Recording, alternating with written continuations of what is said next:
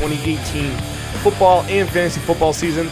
This is Luke Grilly here for the NeverEnding Glory podcast. I am joined, as always, by Sean Z, who is pulling triple duty tonight for podcasting. So, Sean, first off, I appreciate the sacrifice that you're making right now for NeverEnding Glory podcast. I know. At some point, like, I got to get paid in some alcohol or something like this. This is ridiculous.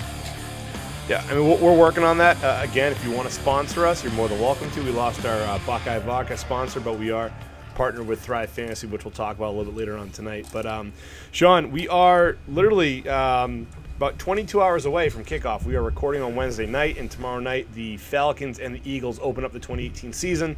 It'll be Nick Foles versus Matt Ryan. You know, we will be releasing our picks over at negpodcast.com. But, I mean, tell me how you're feeling right now about the 2018 football season. I'm excited. I already dumped some money last week into college to gambling. I feel like I'm more piped in. And last year I made more money with NFL gambling. I actually ended up better than I even did in college and did fairly well, at least via the pod, out of my own pocket. Not as well. But I like where things are going. 6 different fantasy leagues this year, and some of the same guys consistently across the board, which I'm happy about. So, you know, Carlos Hyde ended up on a lot of my teams. So pleased with that, optimistic where he shakes out this year. And just, you know, excited to get back into it. The fall, changing of the seasons, and, yeah, ready for football. Let's go. For sure. So, yeah, real quick, I want to touch upon some of the trends I saw as well before we get into some of the news and some of the injuries to look to in week one. But I was also high on – I got Christian McCaffrey late. I also got Kareem Hunt at the end of the first round. So I did a lot of picking at the end of the first round and going Kareem Hunt in the first and then Christian McCaffrey in the second, which ended up working out really – hopefully will work out really well for me. And then coming back from the third, I was able to get guys like Jarvis Landry, Brandon Cooks in the fourth. So I was really happy with how that kind of felt to me, and I'm very thrilled that I did the no quarterbacks in the first 5 rounds no matter what. I held to that discipline as well. You look at it, you love your first 4, 5, 6 guys, your depth's there, and then you're looking at a quarterback. Yeah, it's not the Rodgers of the world, and you know, I ended up getting Cam in a 14-team league, which I was absolutely tickled to death with in the 7th round. So. Yeah. And that's one where I feel like I'm in range to maybe hoist a title. So we'll see. It's always a crapshoot. It's about matchups. I love the McCaffrey. I ended up with him tonight. I actually drafted during the college pod tonight. Ended up with McCaffrey at the back end of a 12-teamer. It had a keeper, and it was Devontae Adams in the 3rd round. So I got 12 and 13 at McCaffrey and Michael Thomas. Then Landry at 37, and then Hyde, Kerryon Johnson, Reed, and then Rivers at 85. So, you know, again, held off on the quarterback, as you said, and you still get a premier quarterback and a guy like Rivers. Might not throw as many touchdowns, maybe a little bump in interceptions, but you're going to make up for it with all these other skill position guys that will get you those extra 3-4 points by comparison to their counterpart.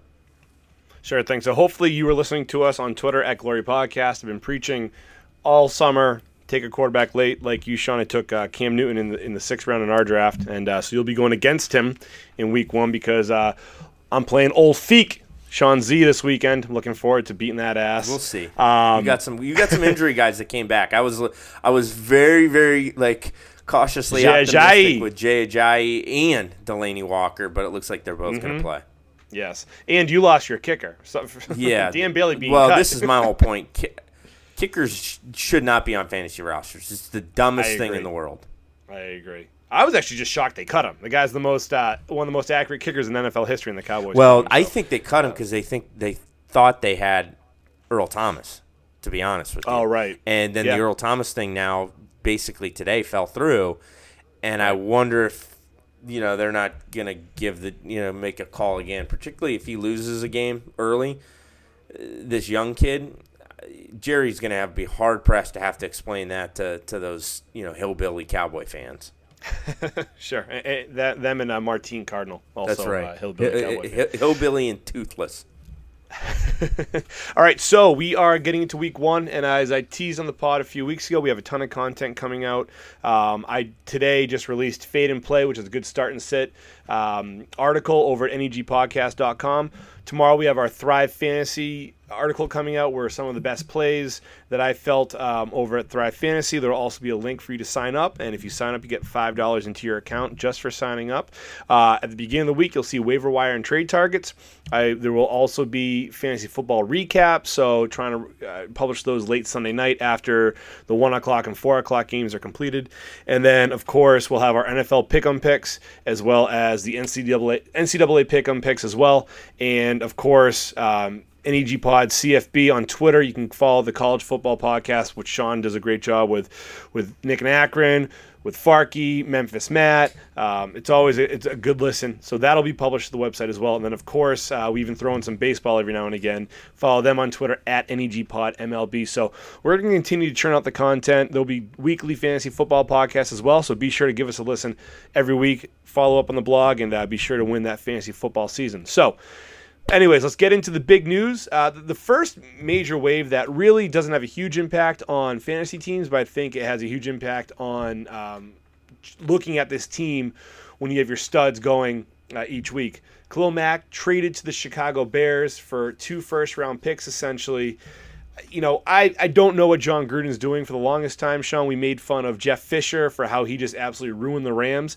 Are we now this year going to be making fun of John Gruden and the Oakland Raiders all season long because they're just making moves that, you know, cut Martavis Bryant, traded for Ryan Switzer, then traded Ryan Switzer? I mean, what is this team doing? I can't explain the last two. What I will say with Khalil Mack is I actually think they're going to walk into some level of success over a long haul. McKenzie's going to get fired after this year. Keys are handed to John Gruden, and then he's going to be probably at least on the Raiders side with a top 5 pick because that team's not going to be good this year. And they're going to end up with maybe Nick Bosa, maybe a Rashawn Gary, a Dexter Lawrence. They're going to end up with somebody, potentially a pass rusher, Ed Oliver, defensive tackle, you know, kind of the Aaron Donald type mold. They're actually going to make out on this somehow, some way, because when you're going to look back, they're going to, if they get Nick Bosa and you say, well, you traded that for a Nick Bosa, and it's just a sequencing thing. I don't think Mack was going to help them this year. They're still a bad team. In a way, it was like they cut bait sooner than later, and I think it's a great trade for the Bears. It's perfect for them. I think it's a win-win for both teams, actually. I didn't like about it is, yeah, maybe they'll get Bosa using their first-round pick, but you're not going to – if this works out as the Bears expect it to, and I mean, I like what the Bears are doing. I know you're not a Trubisky fan, but I think they're doing a great job of surrounding him with talent. That pick's going to be in the teens, and the next pick might be in the 20s as the team progresses. So I just think that you're really – here's the one thing I will say. There's some pretty damn good teams in that division. And I do think the Raiders looked at it and said, before the trade, we think they're the fourth worst. We think they're the fourth team in that division. If they thought that, that trade makes a ton of sense. The other thing is, what did the Browns do last year? They made the deal with Houston. And then Houston was flying high, and then Deshaun blew a knee out, and they didn't win another game. And all of a sudden, that pick went from 12 to 4. And if Trubisky gets hurt, who's to say that can't play itself out? You know, it's not a lock that the Bears are just going to flip the switch with the new coach and go 8-8. And if they don't, that pick's inside, you know, 12 or 14. That's a ton of value because they're going to be sitting like the Browns. They could end up with the same type of setup that the Browns just had. Right. Now, could that's they true. Not? That's a good point. That's possible, but they just as easily could. Well, it's always a risk. I mean, you look at what the Patriots did when they traded Garoppolo for a second-round pick. That went from being a pick in the early 30s to what ended up being in the mid-40s because Garoppolo led them on a 6-game win streak to end the season. So there's definitely risk involved. And of course, now you're paying Mack quarterback money. I mean, we saw Hugh Jackson talk about it on Hard Knocks, and I always do have some concerns paying a defensive lineman that kind of money. I mean, Aaron Donald got that money as well. It's concerning, and it did not work out with Ndamukong Suh in Miami. But if Mack is a generational player that – and also, I like the idea, and again, everybody says that this is just the Rams 2.0, and to a point I agree with it, is I like that they are building around a quarterback that's on an affordable contract. So at least makes him look better as long as he's able to stay healthy and be effective. So, you know, I still think I mentioned on Twitter that I really do think that you could stream defenses, and week one, you can start the Steelers. I know you're not going to agree with this, Sean, but start the Steelers against the Browns. The Bears are playing the Packers week one, and then week two, you can play the Bears on their defense. I forget who they're playing week two, but it's a solid matchup for them. But I think that the Bears go from a team that's, you know, not draftable in fantasy to all of a sudden now they are a decent pickup at the end of your draft if you want to take a top 10 defense or streaming defense. And then at the same time, too, now if you have Aaron Rodgers, Devontae Adams, or Kirk Cousins, Dalvin Cook, you now have to worry about the Bears twice a week or twice a season in fantasy, which I think can be somewhat concerning. So, again, not a huge game changer, but something definitely to keep an eye on as you look forward to, you know, the matchups moving forward. Now, what is a huge game changer, Sean, is what's going on Le'Veon Bell. Tell me what's going on Le'Veon right now. Well, we talked this a little bit on our State of the Browns here that we'll post as well. Obviously, the Browns play the Steelers week one in Cleveland. I think it's a big deal. You know, a lot of people are comparing it to D'Angelo Williams. James Conner's not that type of a runner, not that type of kind of a dynamic playmaker from the running back position. He's more straight ahead. It may work out a little bit better. He's definitely a different look than Le'Veon, but obviously he's not the talent. I think Bell was just fed up. He didn't want 350 touches this year and beat to high hell heading into 28-29 and in his free agency seasons. I think this has a chance to last a little bit. And, you know, people are comparing it to Emmitt Smith. Oh, sits the first two games. It's going to be curious to see what the Steelers do. I don't think they're going to cave.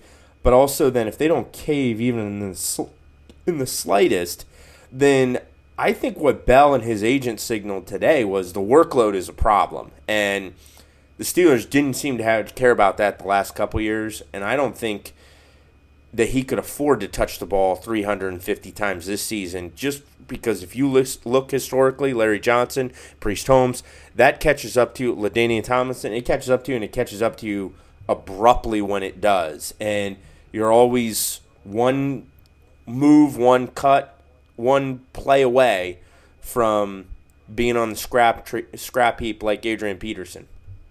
Right, and DeMarco Murray. I mean, He's the most recent example of it. In 2014, had a legendary season with the Cowboys, and then he really wasn't the same player after that because he had over 450 touches once you include the playoffs as well. So, I agree with you that is a concern for him and his camp.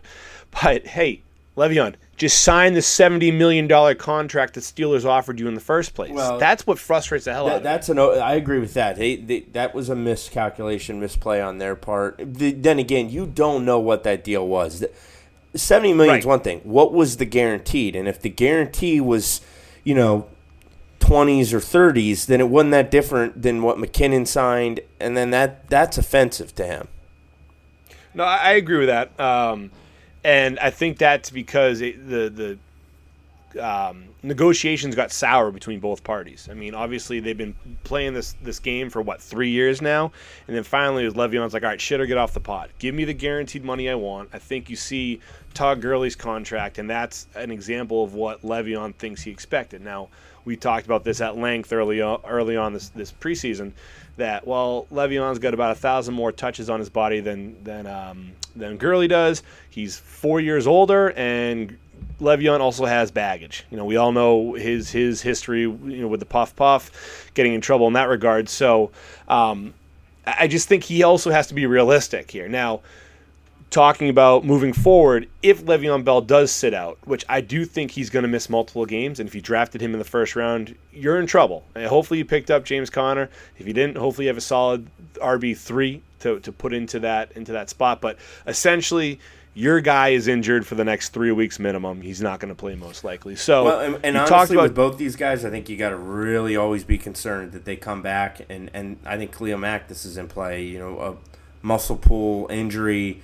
I just, in some cases, if I'm the Bears, I might even just sit him week one. And I know it's the Packers, but are you a playoff team this year? Like, you got to be a little bit like the Mac thing is a longer play, and I'd rather have him for 15 games than to have him dinged up after game one. Well, and last year we saw Le'Veon Bell start off a little slow. He wasn't the normal guy he was in the first few weeks. And that's after he sat out the whole preseason. I don't think he reported until really close, I think around this time, right before Labor Day. So he started off slow last year. And if he ends up playing this year, I think that's probably going to be the case. Yeah, in last season, he started off the week one, he had 10 rushes for 32 yards, 3 catches, 15 yards. And then he had the next week 27 rushes for 87 yards, 4 catches, 4 yards. It wasn't until week 3 he finally got a touchdown. It wasn't until week 4 that he got a 100-yard-plus game. So I think that while he is probably hopefully keeping himself in shape, he definitely will not be ready for game action right away. And even if he reports tomorrow, there's no way they're going to play him. I mean, they simply can't play him because he's not part of the game plan whatsoever.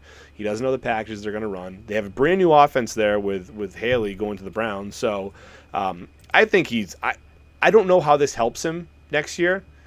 Will a stupid team give him a bunch of guaranteed money? Probably, but this only hurts him. This doesn't help him. And I get the injury issue. I get the overworking issue, but I don't think this is a good move by Le'Veon Bell in his camp. So if you're the Niners, you can cut McKinnon basically for free.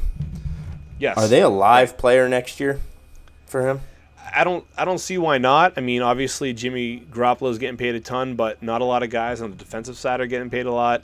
They don't. I mean, everything they wanted McKinnon to do, Bell does all that, and he does it like no. And like some. It goes from a C student to an A student, and then you just pay a little bit more, and the cap's going to go up, so you can make up that difference as it is.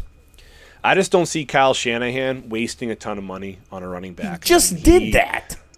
No, for 1 year though, it was a 1 year deal. It was essentially a prove it deal, and he got McKinnon's getting $7.5 million this year, and next year, he's probably going to be cut, or they might have played him next year, and then after that, they were probably going to restructure the contract. If McKinnon would have been as good as they hoped he was going to be, he wasn't getting cut this game. Sure. They would have kicked the can and at least paid another year of it. No, it might have been a two or three, but so, to your point, but I don't know. I think San Francisco is ripe to struggle a little bit too, so we'll talk that probably at other points in the season as it maybe starts to play out, but they got a tough week one. I know that.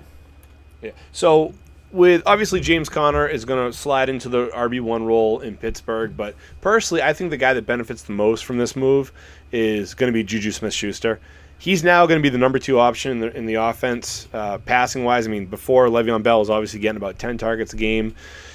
I think those targets are going to go Juju's way, and he was being drafted as a wide receiver too, and I didn't agree with the value. I didn't want to take him the 4th, 5th round, but I'm kind of kicking myself now. Obviously, if I knew that Bell wasn't going to report, I would have jumped on Juju. But what do you think Smith-Schuster's outlook is with Le'Veon Bell out?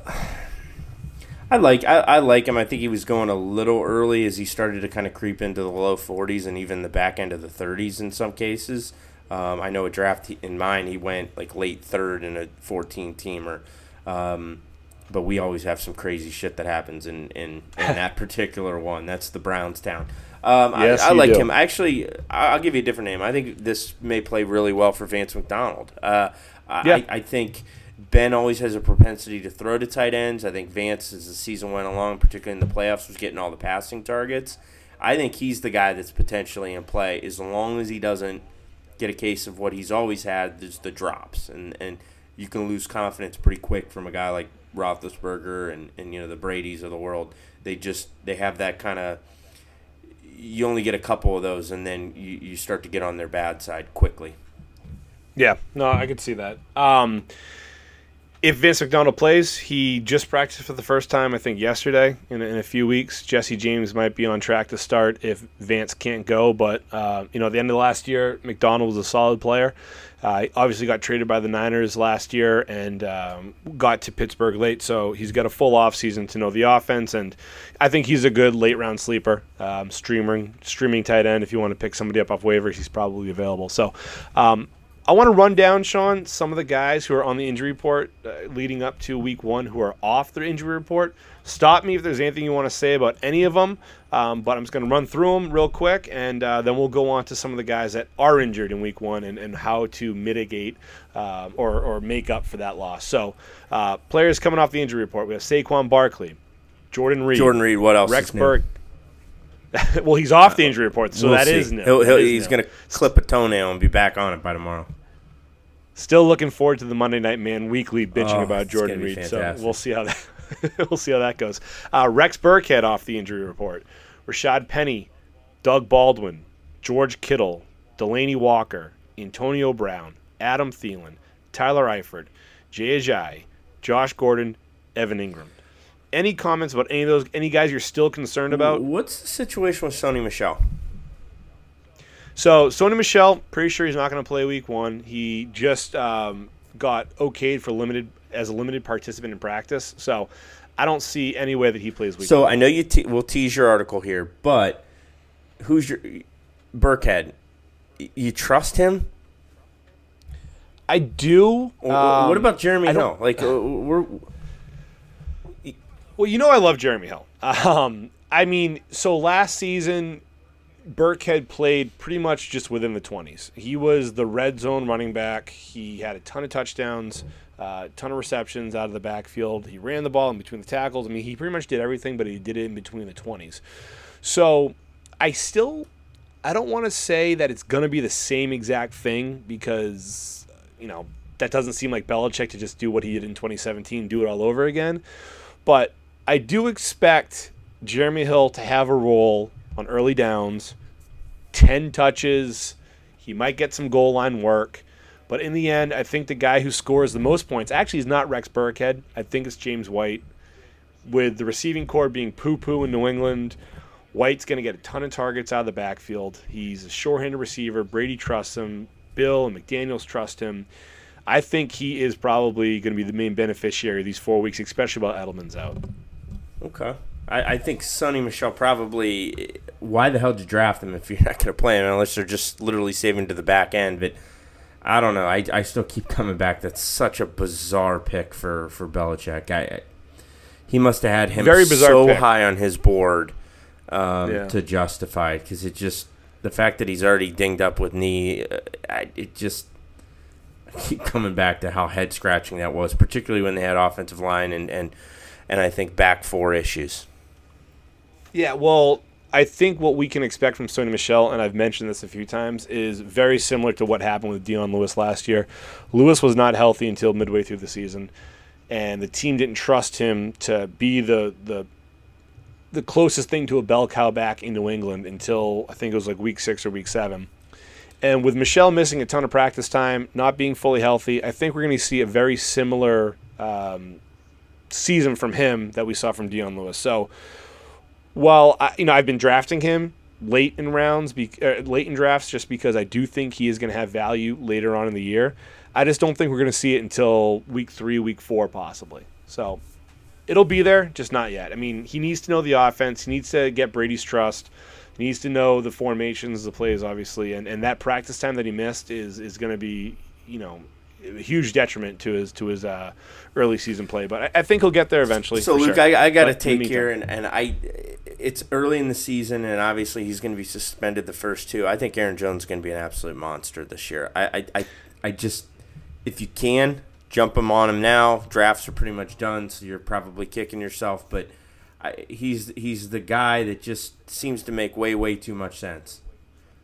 The Z-Bros love him. Your brother loves him too. The Monday Night Man loves him. I'm on the other side of the fence there. I actually think Jamal Williams is going to be the three down guy or the two down guy there. And I still think Ty Montgomery has a third down role. I think he also has a really good chance of getting 70 catches in the Green Bay offense. So sell me on why Aaron Jones is better than Jamal Williams. Because whenever they play, the numbers speak for themselves. And Aaron Jones is suspended for a reason. He pushes the envelope. He's all the greats are a little bit batshit crazy. Even Ed Reed looks like he would sleep in a trash can. All these guys, Ray Lewis, right now? We just Ray killed a guy allegedly, but involved. I think it was two actually. I like that. I like my running backs to play a little bit on edge. Willie Green got stabbed, but he got stabbed for being kind of a bitch. He needs to be doing the stabbing, and that was always Willie's problem. He didn't hit the hole hard enough. But you're not going to get that type of a take. But all in all, I think it's statistically speed, burst, dynamic. I just like Aaron Jones better. Yeah, last year Jones had a couple hundred-yard games. Right. No, I can see that. I mean, Jamal Williams definitely was not an efficient player last year. I will say this: both guys also played with Brett Hundley, and we know how that story ended last year. That's my thing is you put anybody with Rodgers, they got a potential to blow up. I mean, he made Ty Montgomery into a freaking running back. Right. I just think that both guys, you know, it's really who do you prefer? And I know it's we're a year into both their careers, and I don't want to default to this, but I look at where they each got drafted, and you know, Aaron Jones was the 5th round pick, Jamal Williams was the 4th round pick. At the time, they liked Jamal Williams better. I think they want to give him the first crack at the job, and if he's able to really take control, you know, have a couple good games in weeks 1 and week 2. It's going to be hard for Aaron Jones, I think, to have a role if Jamal Williams starts rolling and keeps on rolling. So, you know, I hear you. I again, it's a coin flip at this point. But the problem is Jamal Williams has the Bears and the Vikings weeks 1 and 2. So we talked about the Bears getting a little bit better with Khalil Mack. Now they got to play the Vikings in week 2. Vikings are going to have a very, very good defense this year. So I don't love Jamal Williams' chances against the Vikings. You know, the thing that's so great about the NFL is, and college dabbles in this, but the NFL just out of the gate, they're just great games. And, you know, week to week, there's 3 or 4 of these Sunday night games are just awesome. I got Monday off. I'm just so excited just to get into this shit, you know? That's great. I know. I was like, you know, it was actually a perfect week this week that we had Monday off because it was just – one less day we had to worry about until we got to football. Right. You know, at least we could distract ourselves on Monday, wake up a little bit of a hangover, go get an egg and cheese sandwich and a coffee or something, but we didn't have to worry about work on Monday. One last day till football. You know, my wife asked me if I want to go to my in-laws' house on Sunday. My buddies asked me to come over Sunday. To be honest, I want to sit in my basement. I want to have my computer in front of me. I want to have a pizza in front of me, and I just want to see the stats pouring in. That's all I want. Rue to serve me barbecued and grilled meats from all the finest establishments. He's already geared up. He's already got it. You know, he's curing the meat. He's got everything just primed and ready, just rearing to go. I'll get an Uber home, and it's going to be fantastic.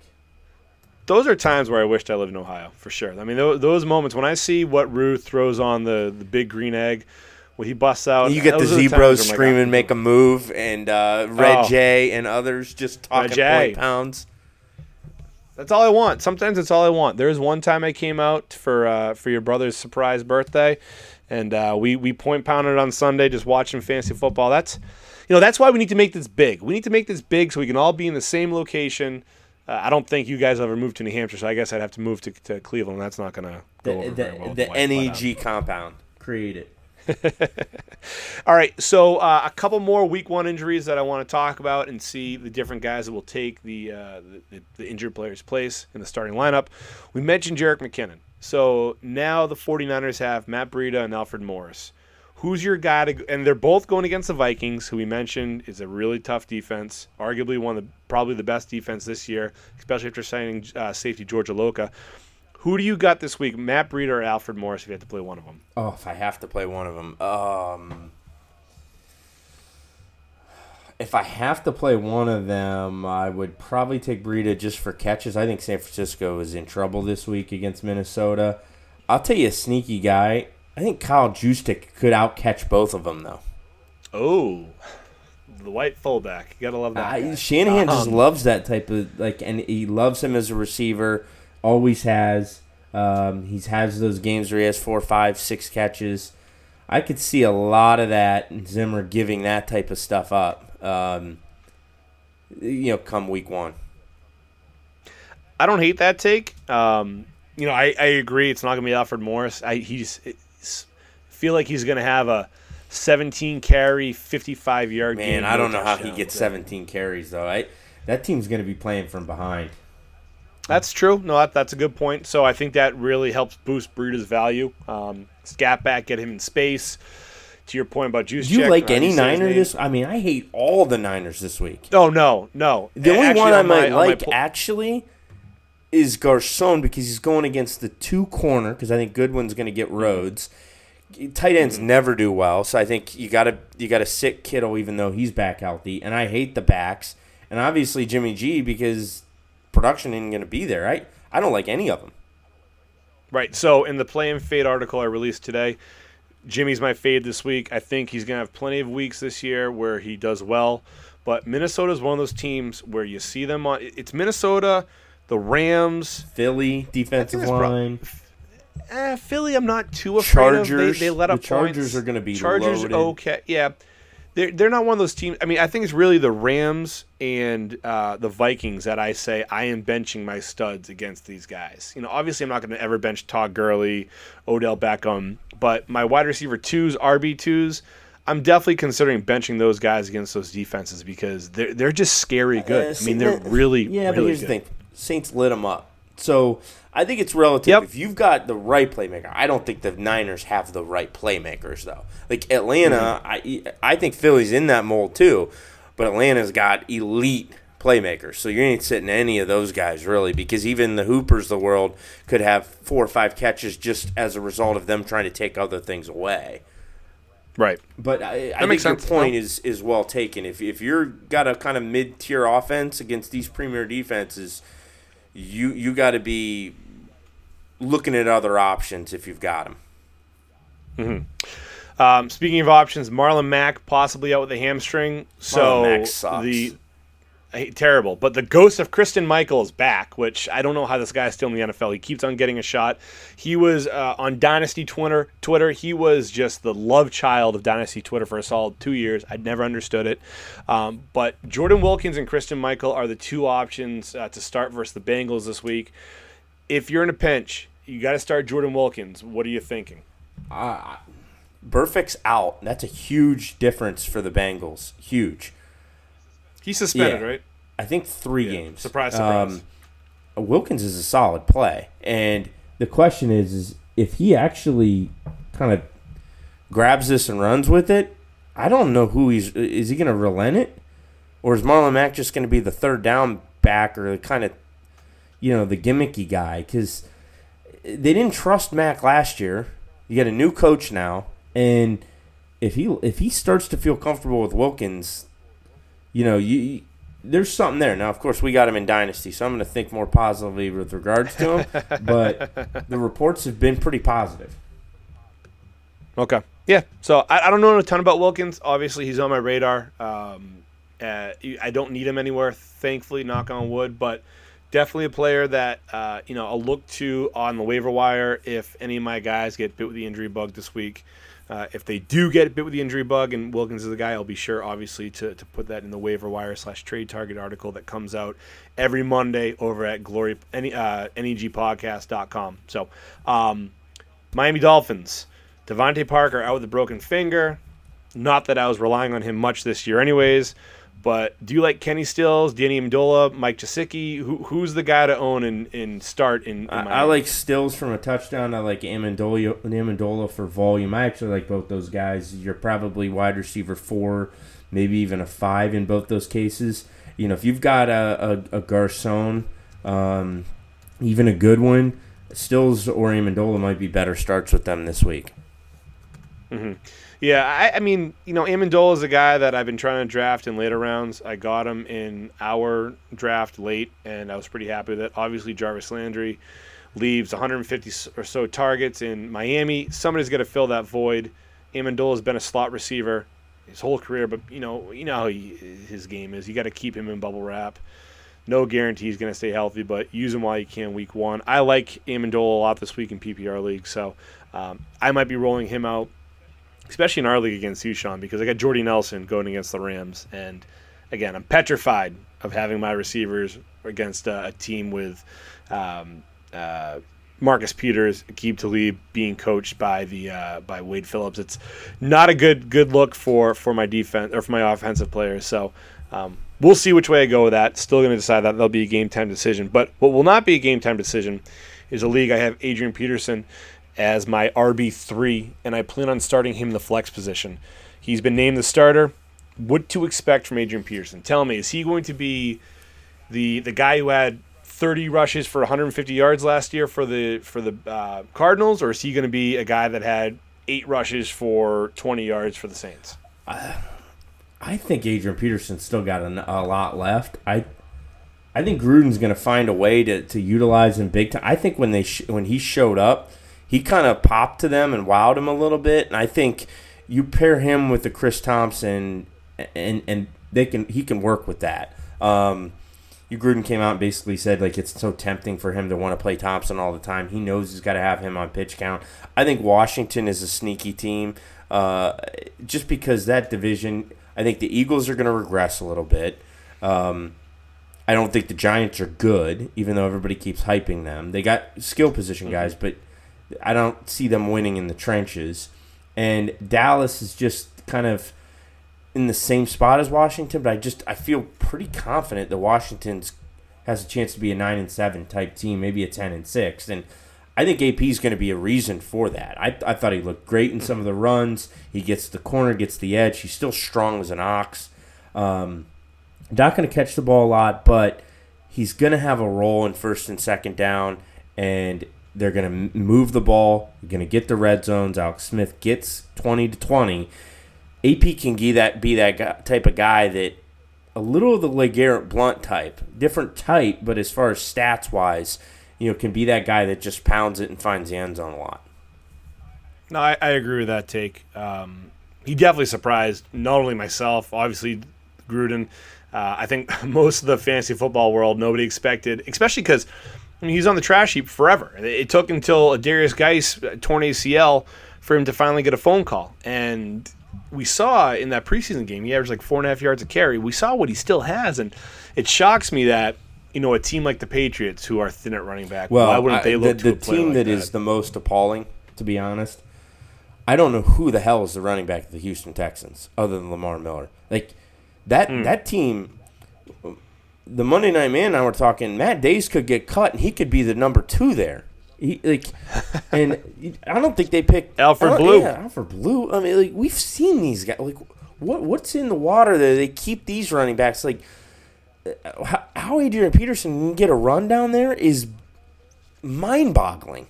Could have came in somewhat cheap. He's perfect for Watson. He'd run in boxes with 6 and 7 guys. We see what we see in Washington. I think they're going to be kicking themselves as the season plays out, to be honest with you. I have to assume that he wanted to go to a situation where he was going to get 15 carries a game. No. I don't think Adrian Peterson was being selective, to be honest. He wasn't getting into work out anywhere. Mm-hmm. No, that's true. That's true. I think maybe, though, he was turned down interviews or turned down workouts because, again, this is just me. This is a theoretical take. I don't know. I guess because he did show a lot last year. He had, I think it was a 150-yard game for the Cardinals. Adrian Peterson's better than Isaiah Crowell. Well, that's a take. He's better than C.J. Anderson. He is. Hey, what? Bite your tongue. But here's the thing, though. Who can last the whole season, C.J. Anderson or Adrian Peterson? I'm not sold that AP is going to be able to hold up over a 16-game season. I just think why? Because you want to give him the ball, so you give him the ball more. Yeah, well, there you go. I guess, ride it till the wheels fall off, I guess, right? That's the truth. All right, let's talk week one before we wrap this up. Who do you like week one? Give me a name that you think is going to outperform the projections, a player that you think will, maybe finish in the top 5 in his position that people are saying will be top 10, top 15. Who do you like? Quarterback. One's playing on Monday night. I think Jared Goff, particularly with the Khalil Mack news, is just licking his chops. McVay as well. They're going to absolutely light it up. I don't know how the hell the Raiders are stopping anybody. Deshaun Watson's the other one on Sunday. That. I love him against the Pats. They struggled last year. If he's back and remotely healthy with the weapons they have, watch out for Deshaun. I can tell you exactly how that Patriots game is going to go. They're going to frustrate the hell out of me. They're going to make Deshaun Watson look like, Randall Cunningham in his prime, just putting up huge numbers. But somehow, it's a bend-don't-break defense. Somehow, some way, they'll eke out a win. Last time they played the Texans was because Londonderry faithful Ryan Griffin dropped the ball. I think that would have been got them the first down, the Texans, that is, and that's the reason why the Pats won. It wasn't anything they did. It's something that the Texans did. That's really been the story of the Patriots for the past 3-4 years. Will that luck run out? Maybe. But I see that happening with the Texans. But leading up to that, you know, ending of the game, which I think is going to happen, I agree, though. I think that Watson's going to have a big game. I think, you know, obviously DeAndre Hopkins, Will Fuller's got an opportunity. And I know you just dogged Lamar Miller, but he scored 6 touchdowns when – or 4 touchdowns. Oh, no, he's going to have numbers. It's just – he'll have a game. He'll have a game. That's what he does. So I think that, yeah, it's going to be a high-scoring game. The Patriots will find a way to score as well. But speaking of that, I like Chris Hogan this week just because who are they going to throw to? Obviously, the Pats got Gronk, but they got Philip Dorsett, Hogan, Cordarrelle Patterson. I mentioned James White, Rex Burkhead. I mean, they don't have a true number one outside of Gronk to step up and play the role of possession receiver. And Hogan has flashed at times. So I really like Hogan this week against the Texans, even though, you know, Houston has a pretty solid defense. But the other receiver I like this week, and it goes along with your quarterback, Jared Goff, I like Brandon Cooks against Oakland. You know, Oakland D, this is going to be probably one of the worst defenses we've seen in Oakland for a while. And they have been a long-running joke in our crew for just being a sad, sad defense, and it's going to continue. I like Brandon Cooks this week. Keenan Allen, I absolutely loved the receiver position. I think he's got monster week. The Chiefs play a ton of man without Marcus Peters now. They're going to have to probably switch that up. Mike Williams is another. I think the Chargers are in a prime spot there. So that's a guy on kind of the receiving end that I like. A running back, it's not a surprise. He's a top 5 running back. Kamara, I think, is going to have a monster football game against the Bucs. The only thing is they could get up so early with Fitzpatrick, the possibility of giving it away, that you could see a little playback. I think Peyton Barber's a play, actually, for some kind of third quarter, fourth quarter point pounds late, if Fitzpatrick gets into a little bit of dump-off mode, or they get up and are comfortable trying to just get, give things up underneath to Barber, the Saints defense, that be. So those are a couple guys from a running back position in addition to the Keenan Allen that I had. Royce Freeman could be a good play against Seattle. Against the Jets, possibly, too. I'm not sold on Johnson yet, but I am sold on Freeman because, before I was urging people to be cautious with Freeman. I knew that eventually he would take over the role for Devontae Booker. But I thought it was going to take until week 3 or 4, and I didn't want our listeners to use a third-round pick on him just because if you're not going to get, 20 touches from your third-round pick, it's pretty much a waste. But it looks like that, Vance Joseph named Devontae Booker the starting running back, so he's ready to go. And Seattle defense is, we talked about Earl Thomas at the beginning. That defense is just a shell of its former self. They're not good anymore. They weren't drafted in our league. You dropped them in Dynasty. The writing's on the wall for that defense. It's going to be a long season. I expect a ton of come from behind attempts from Russell Wilson, and I think that offense is going to produce a little bit. But not pretty on the defensive side of the ball. But tight end guy like Jack Doyle, I think with luck back, I think he's going to try and get it out to the safety valve, get the ball in his hands. I think he's going to play a little bit of the Ertz role from Reich's system. So I think that's something to kind of be mindful of. Then a couple guys to fade. I think there's some tight ends that, the bigger name guys that could get kind of shut down in week one based off of some of their matchups. I'm not a big Rudolph fan as it is, but I don't like the San Francisco matchup. Kelsey against the Chargers, Derwin James possibly matching up. Some of these, aren't kind of the best alignments. I think Evan Ingram against the Jaguars is a little problematic. So I think something to watch there is early on Ertz against Atlanta. Some of these teams have some good matchup guys against these more notable, consistent tight ends that you have to wonder if they're going to get the production that you'd maybe typically expect them to get. I agree totally on the Jack Doyle pick as well as the Evan Ingram. With Doyle, I just think that they're not going to take a ton of risks with Andrew Luck. He's obviously being eased back into the starting role. Get the ball to your security blanket. Get it to the guy that you know is going to catch it for you, and that's Jack Doyle.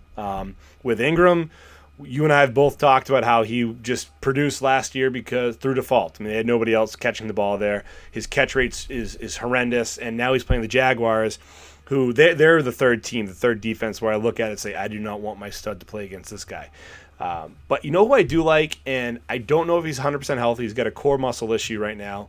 But Austin Seferian-Jenkins, I pretty much punted the tight end position and took him in like the third to last round or something. But with Marquise Lee getting hurt, I think Seferian-Jenkins is a solid option at just the intermediate routes. 100% agree. He should be peppered with targets. You know, Bortles isn't a downfield guy. You know, they're going to play close to the line of scrimmage with Leonard Fournette and Seferian-Jenkins. So they're playing the Giants. Giants really struggled last year against tight ends. He's got a real opportunity to be a top 10 tight end this week. So he's on one of my plays this week. Ingram's on my fade. Doyle's on my play as well. And I think one more guy too. And, you know, we'll see how it works out. Somehow he keeps on beating Father Time, but Ben Watson from New Orleans. He's playing. He's got two touchdowns. Like he's the one that robs like all your guys, and he becomes the waiver wire pickup written all over him. And then by week 4, you're like, why do I have a 37-year-old on my roster? Yeah, he still has Patriot team records for you know the lifts, like the max bench press and squat and all that. The guy's a physical freak, and I'll never forget when he ran down Champ Bailey in the end zone. They should have called it a touchback for the Patriots, but whatever. That's a different story for a different day. So anyways, want to wrap this up. You know, week 1, any other thoughts? What are you looking forward to? What are you – Football. Let's get it going. Fantasy point pounds, bets, parlays, money lines, maybe a teaser here or there. Let's get crazy. Let's get it going. I got Monday off already, and I'll be celebrating about Browns victory hot take. Okay, hot take there. All right, so, hey, find us on Twitter at Glory Podcast. On Facebook, search for us at NeverEnding Glory Podcast. Send us emails at negpodcast@gmail.com. Tell us any starter sit questions you might have, trade advice. We're happy to talk about them. Go over to negpodcast.com, releasing a new piece of content pretty much every day.